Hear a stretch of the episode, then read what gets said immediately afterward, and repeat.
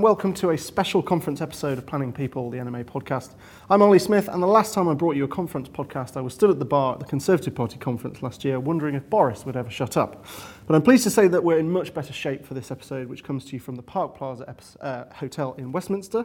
Last year we recorded here and the lights went out, so hopefully I won't be leaving my guests in the dark this time. In this episode, we're going to take the financial planning profession through a mini health check. Remember that trip to the doctors you said you'd do in the new year? Well, that's exactly what we're going to do right now. We are taking financial advice to the GP.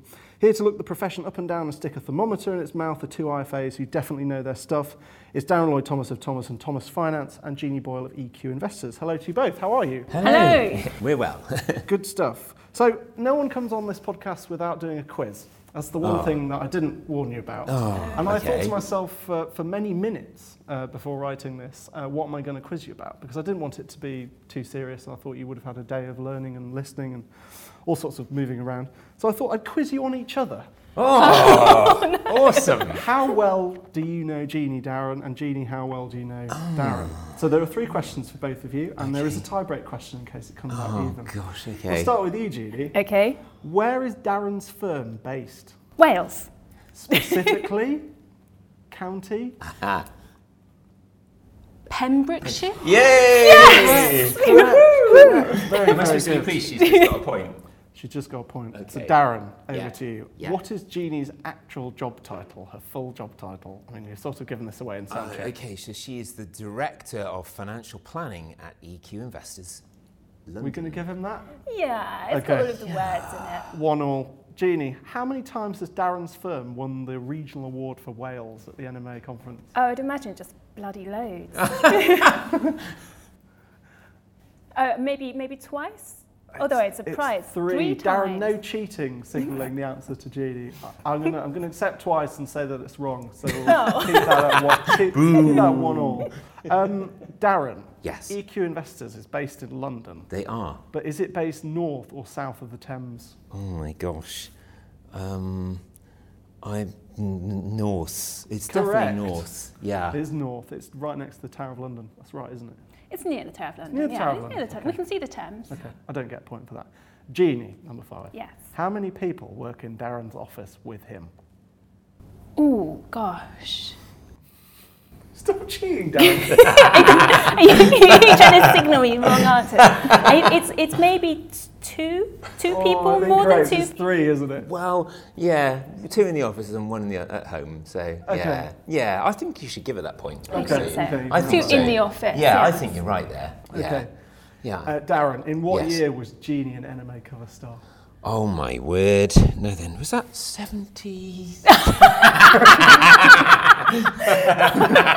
I'm sorry. Uh, that was 2017. These guys are unbelievable. That's amazing know. how I knew that. I, I'm I, gonna have I to that addition. I'm going to have to ask you the tie-break question Oh, okay, because you've okay, done this so evenly and fairly. Okay, This okay. is not what I intended to happen.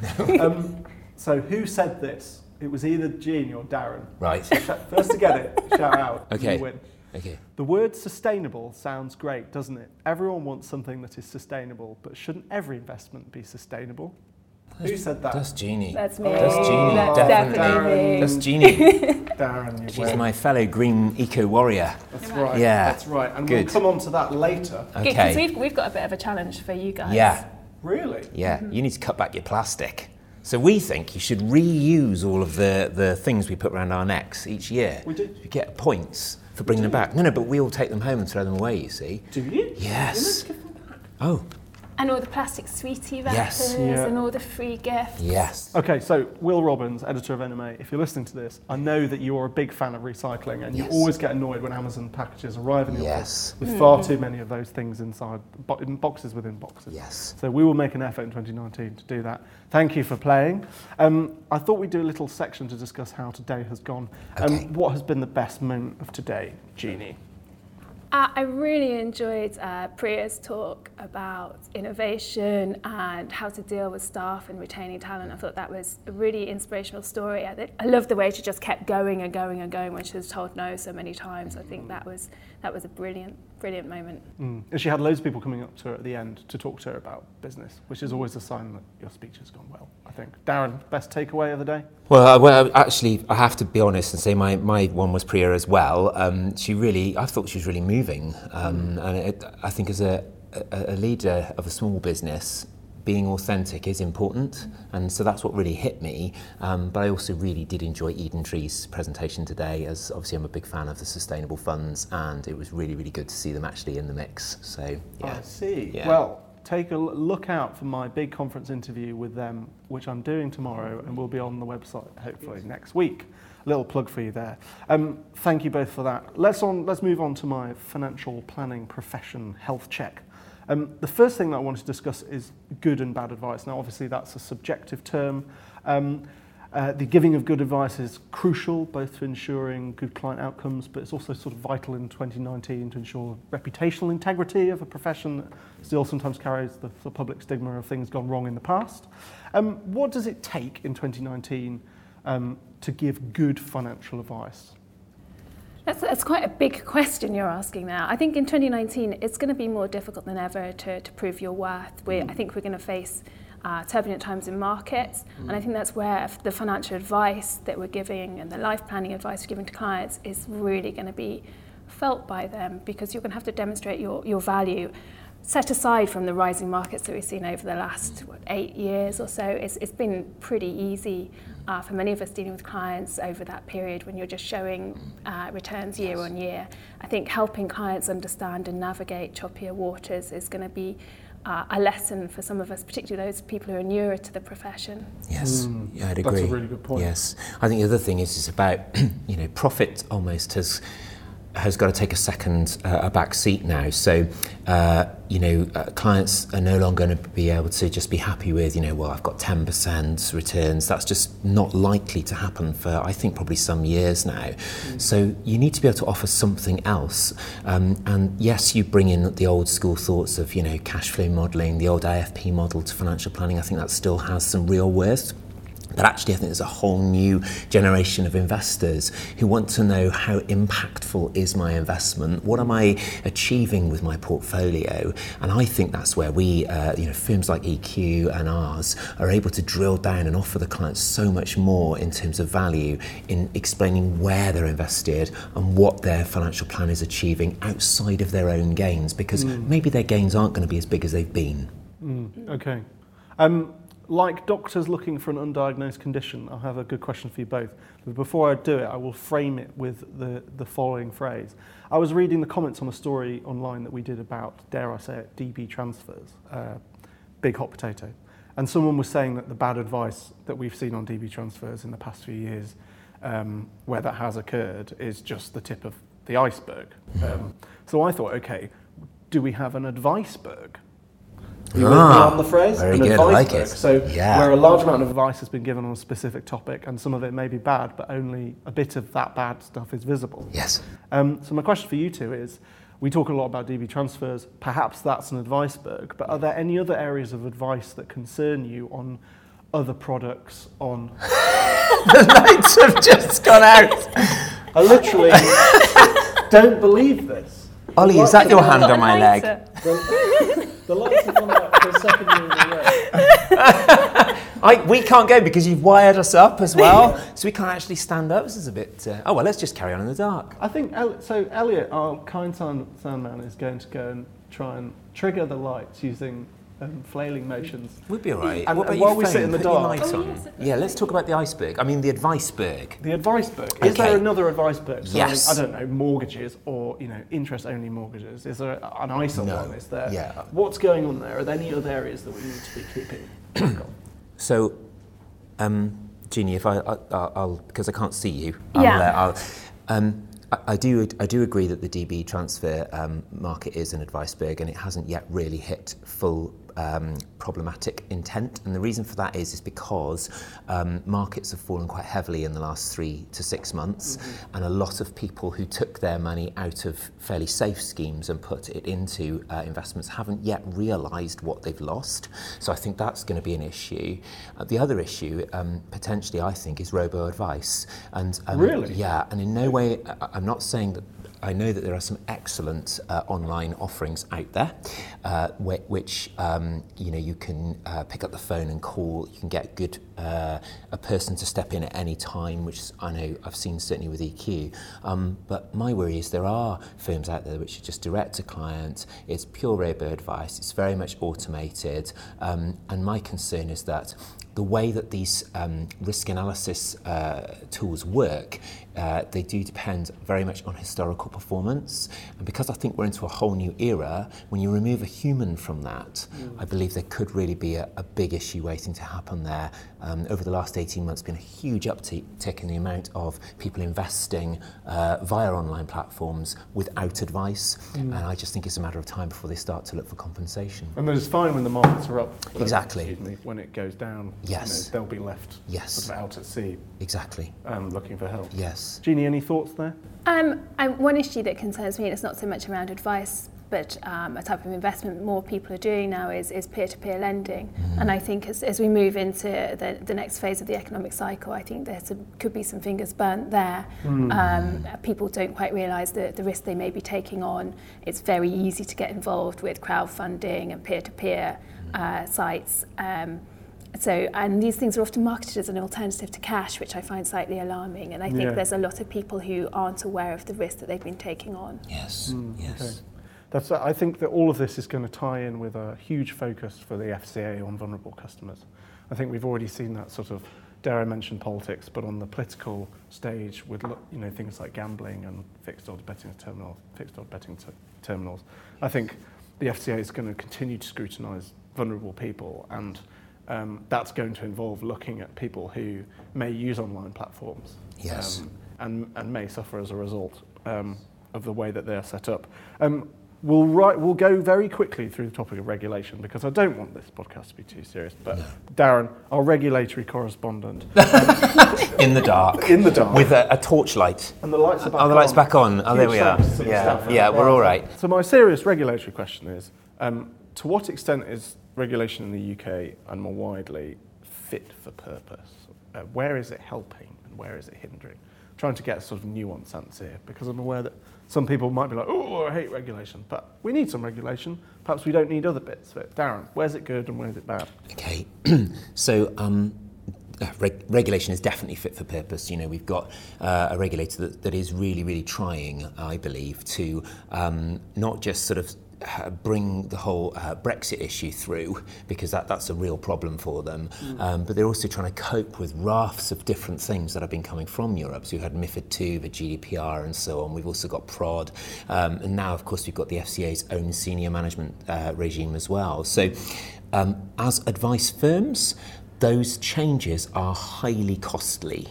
And um, I would say that uh, if, if there was one wish I had for 2019, it would be that hopefully changes would be, uh, you know, sort of seized for a while and that we'd actually have some uh, ability to uh, bed in a lot of those changes. Because when those changes come to an advice firm if, if they're a decent advice firm, they will take advice on what they need to implement. Mm. But then putting all of that in place takes a great degree of time, cost, and what have you. Um, and then what you've got to do is you've actually got to go back and fine tune it again because your first attempt at it will be compliant, but it may not be the most the most right for your business. And so you've got to go back through it again. So having three lots of that legislation to go back over is going to be enough work. So I think that's my biggest concern going forward is that we just get a, a breather, a chance to catch up on some of the things that we've implemented. But, you know, are we confident that we've implemented them as effectively as we can for our individual businesses? Mm. An excellent answer, full of nuance. Thank you. Um, thank you very much for that. Um, the next set of questions is for both of you. It's about, it's about ethical. We mentioned it earlier. Um, we were talking about sort of choppier waters. Darren, you wrote in your sort of market outlook on the business website for 2019 that, mm. that you did have some hope for things like you know emerging markets and some sort of strong business potential on, other, on the other side of the world. Um, where does that fit in with ethical? Because, for instance, if I'm a sort of DIY investor and I'm thinking, well, you know, I want to invest in startups that are going to, you know, be carrying the global economy through the next 10, 20 years with their tech ideas, providing people who perhaps at the moment living in sort of lower income environment with, you know, ways to improve their life. Um, how does that fit with ethical? Because there are going to be lots of companies all over the world that perhaps don't have the best sort of practices Yeah. that might be involved even indirectly with, say, mining, which doesn't have a great reputation Yes. health and safety, the treatment of workers. How do you marry those two things?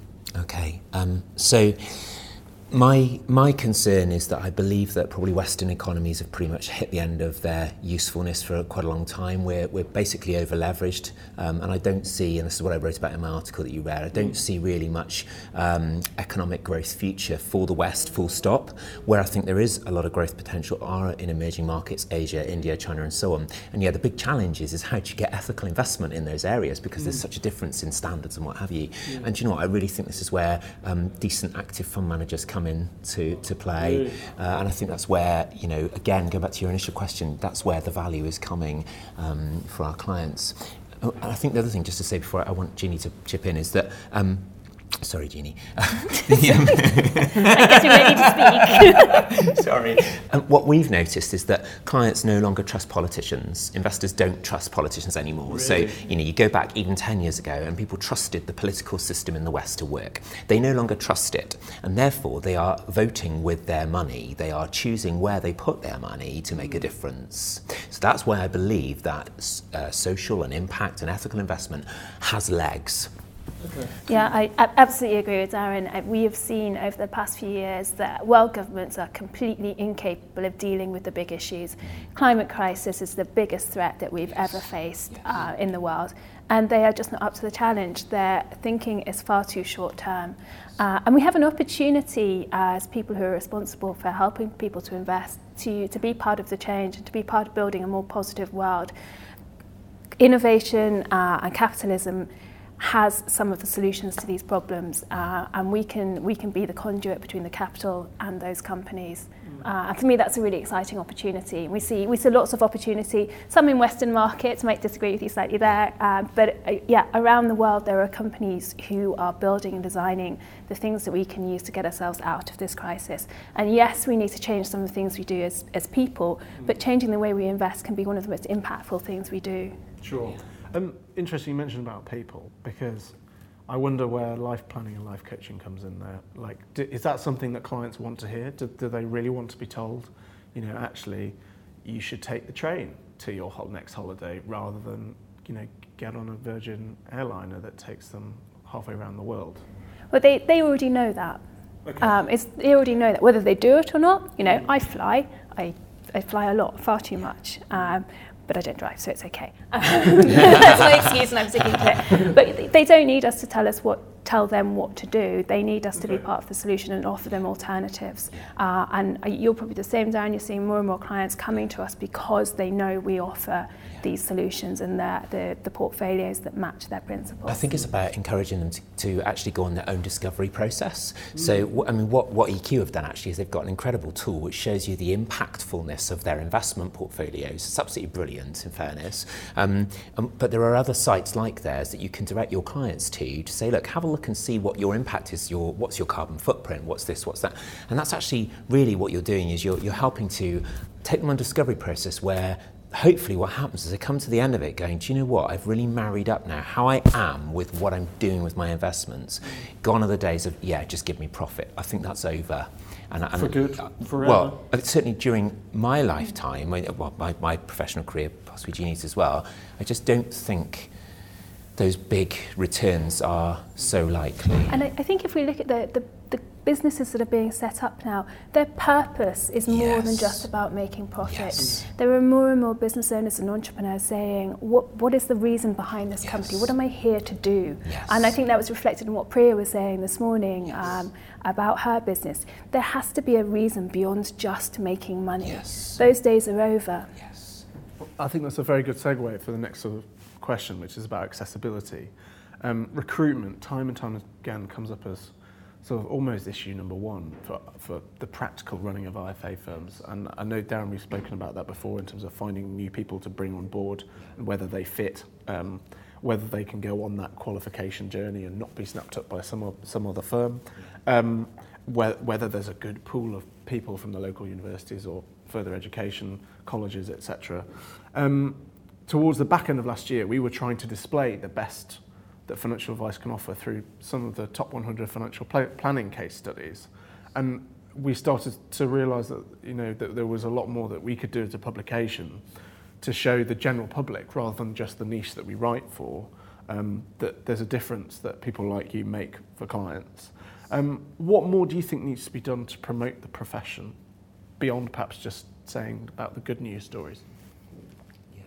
I think we I think we need to to be the change that we want to see uh, and shout about the the impact that good financial planning can have on people's lives. We we have we've come so so far from the, the bad old days of, of Yes. product flogging and commission Yes. and we I think the more the better we become uh, at delivering financial planning, the, the more the profession will sit at the forefront of people's minds when they have a good experience. Yes. You know, it used to be a little bit shameful to say you're an IFA, Yeah, um, and it's not anymore. No. Uh, and for me, that's brilliant. Yeah, yeah, I'd agree with you there, definitely. Also, I think firm by firm, advisor by advisor, we are making small inroads and changes, and you can see the evidence of that at this conference. This is my 10th year of coming here, and I've seen the kind of average age of IFAs and the people in the room and the gender changing, um, and that's really great. Yeah, so I think we are. I think we are making a difference on an individual firm basis. You know, the universities, colleges, sixth forms really do need educating. That there's more to wanting to work with numbers than accountancy. There is this profession called financial planning. It's really important that we locally do our job to educate our, you know, educators so that they understand there is a route they can offer. Yeah, absolutely. And I think at this point we should probably mention the Next Gen Planners Group. who Yeah. Yeah. I think are doing brilliant work Yes. to, to promote the, the profession. The new training contract looks awesome. Yeah. Uh, I think I think officially now, Darren, we're in betweeners. Um, we're not we're not young. I'm afraid. Well, you are. No. No. No. Okay. I'm sorry, but no. Um, but we're, we're not the younger generation. But seeing some of the, the newer firms that are being set up um, and the energy and the passion Yes. that they have is, is really inspiring. It is. I was thinking about this earlier, and I ended up having a chat with um, Lee Bar, uh, Lee Yeah. Waters from Bar yeah, about yeah. it, and he, you know, he was saying the same thing as, as you, but he was he was sort of sceptical a bit about the resourcing because there's only so much that NextGen can do. So we were saying, you know, this is really something that perhaps needs some form of endorsement or sponsorship by the trade bodies, you know, for the CISI. It, it would be great if they could do that. Um, I think the problem is, is they do a bit, and I'm not generalising here, but you do see you, they, they will do a bit and then they may withdraw. So um, what we've done personally, I mean, I, I've, you know, I, I've got Emma and Katie now. I've just trained them myself from scratch, and I've funded everything myself. I haven't looked for any help because actually it's a bit um, intermittent the help that you get, and sometimes that can be a little bit concerning. So you know, I, th- I think you can do it on your own. I, th- I think it's just whether you want to. You know, how hungry are you for change? Um, but bringing those two into the business has completely transformed our business. You know, um, and uh, like they said earlier in one of the, the, the, the speeches, is you know the boss should speak last. You know, let let the younger generation speak because actually they've got amazing ideas. Um, so yeah. Jeannie, it seems to me that EQ Investors has sort of really strong culture. Um, are, there, are there sort of further things that the business wants to work on this year and beyond to, you know, improve that still further? Yeah, absolutely. So uh, we are a B Corp. Um, that's really important to our culture. So we've, we've signed up to, to be the change. We've signed up to uh, make a commitment not just to our shareholders, but to our, our clients, to the community, to the environment, to make sure that we are delivering positive impact in everything that we do. Uh, so we deliver through our portfolios. Um, they're very impactful, and we, as Darren mentioned, we can now measure that. But we want to make sure that we as a business are doing all the right things too. So that's going to be really important to us in the over the next year. Um, and in terms of like, I guess, the accessibility angle for the general public, making sure that the general public know about financial advice as, as an option, that goes hand in hand with um, uh, improving the profession's image and its sort of accessibility for people entering it and starting it, because that just creates a positive loop, doesn't it? Yeah. Yeah, definitely. Um, let's have a final chat about consolidation. Dare I mention it? Dun, dun, dun. Consolidation was a story of last year that sort of seemed to rumble on in quite a consistent way. Yes. It wasn't like DB transfers in the newsroom because DB transfers sort of spiked and Yes. um, pulsated through the year, but consolidation rumbled on. And there was story after story of um, smaller firms selling to bigger firms. And back end of last year, we did some um, some articles on a, a podcast on on that to ask questions about how IFAs navigate selling and whether it's um, how they know whether it's sort of the right thing to do to sell to a bigger firm. Do you think that at the moment small firms really have the resources to know that they're doing right by their clients and staff, but by selling to big companies? Because I got the, I got the impression that when these smaller companies go through that process, they are in the dark. It's the, often the first time they've ever done it, so Yes. they can be forgiven for being in uncharted waters in the first place. Yes. It doesn't seem like smaller business owners get that much help, No. actually, other than through their own intermediaries like lawyers and, you know, perhaps their business colleagues, friends, contacts, etc. Mm, I don't think there, there, are, there are many places you can go unless you are going to talk to someone who's been through that process. And, you know, what do you do when you're, you're at that point where you have a small business and you're looking to perhaps move on? I'm not going to criticise anyone for selling out to a consolidator. I think what's been really interesting is the different ownership models that have come to the forefront over Yeah. the last year. I think Chris Budd has done some amazing work around um, employee ownership. We're, we're a staff-owned business. Yes. Um, and our clients take a lot of comfort from that because they know that they're not going to go through the situation where they're, they're going to suddenly have a new owner and a new share structure, a new charging structure, a new proposition. Um, but I, I, th- I, I feel for people who've built up a business and come to the point where they, they need to realise that asset and move on. Um, and I don't think there are, there are many other options available to them. No, no, it's, it's shark infested waters. It's as clear as that. I actually think it's more of a systemic issue. So, if you look at the legal profession, I believe they're probably about five years ahead of where we'll end up as things are going. And the legal profession has been through this massive kind of consolidation exercise where lots and lots of small, you know, one and two man practices have been bought out by bigger players and, and they haven't had a gun held to their head. The reason they've sold is because actually their professional indemnity has gone through the roof. They're Right. struggling with all the regulation. Does it sound familiar? And so, you know, if we look at what's going to happen, I would predict uh, that we'll go from some 13,000 or so IFAs in the country to less than a thousand within the next five years or so. And I think that it's, it's, a re- it's going to gather a lot of pace. And the reason behind this is that there's just too much now for a really small firm to cope with. I started my firm from a bedroom, uh, you know, 12 years ago with my wife, and we were quite capable. Now we couldn't cope without the, the small team we've got, and we know we've got to grow our way out. Um, you know, we've got no plans to pack up. We love what we do, but actually it requires a heck of a lot of work to, to keep growing and keep going. And I just think that, um, yeah, these offers are quite tempting. The trouble is, is you hear a lot of, you know, really worrying stories about actually the IFA getting ripped off um, and losing out, but also, uh, so sadly, the clients getting ripped off because the consolidators can sometimes view the clients as just literally a cash cow. And, and I, I hope that MIFID 2 will help a little bit with that in regu- regards to the requirement for servicing for trail. But um, yeah, I think we, you know, it really is a big story, and it will change the face of our profession. Uh, you know, unless uh, there's a great deal of will, um, probably from the regulator and government, to stop that happening. Of all the things that we've spoken about, you know, in the last half an hour, we've got uh, regulation, consolidation, recruitment, accessibility, ethical, uh, the advice berg, and good and bad, good and bad advice. I can't believe I can. And a lights out. I'm a genius. Yeah. And the lights out. Yeah. Which of those topics do you think is, is the most urgent priority for the profession to improve on? Jeannie. I think the profession needs to grasp the idea that clients can access more ethical and impactful portfolios without hurting their returns. Hmm. Okay, Darren. Yeah, I think that the, the, the advice profession needs to understand that the days of collecting a trail or recurring income for not doing too much are over.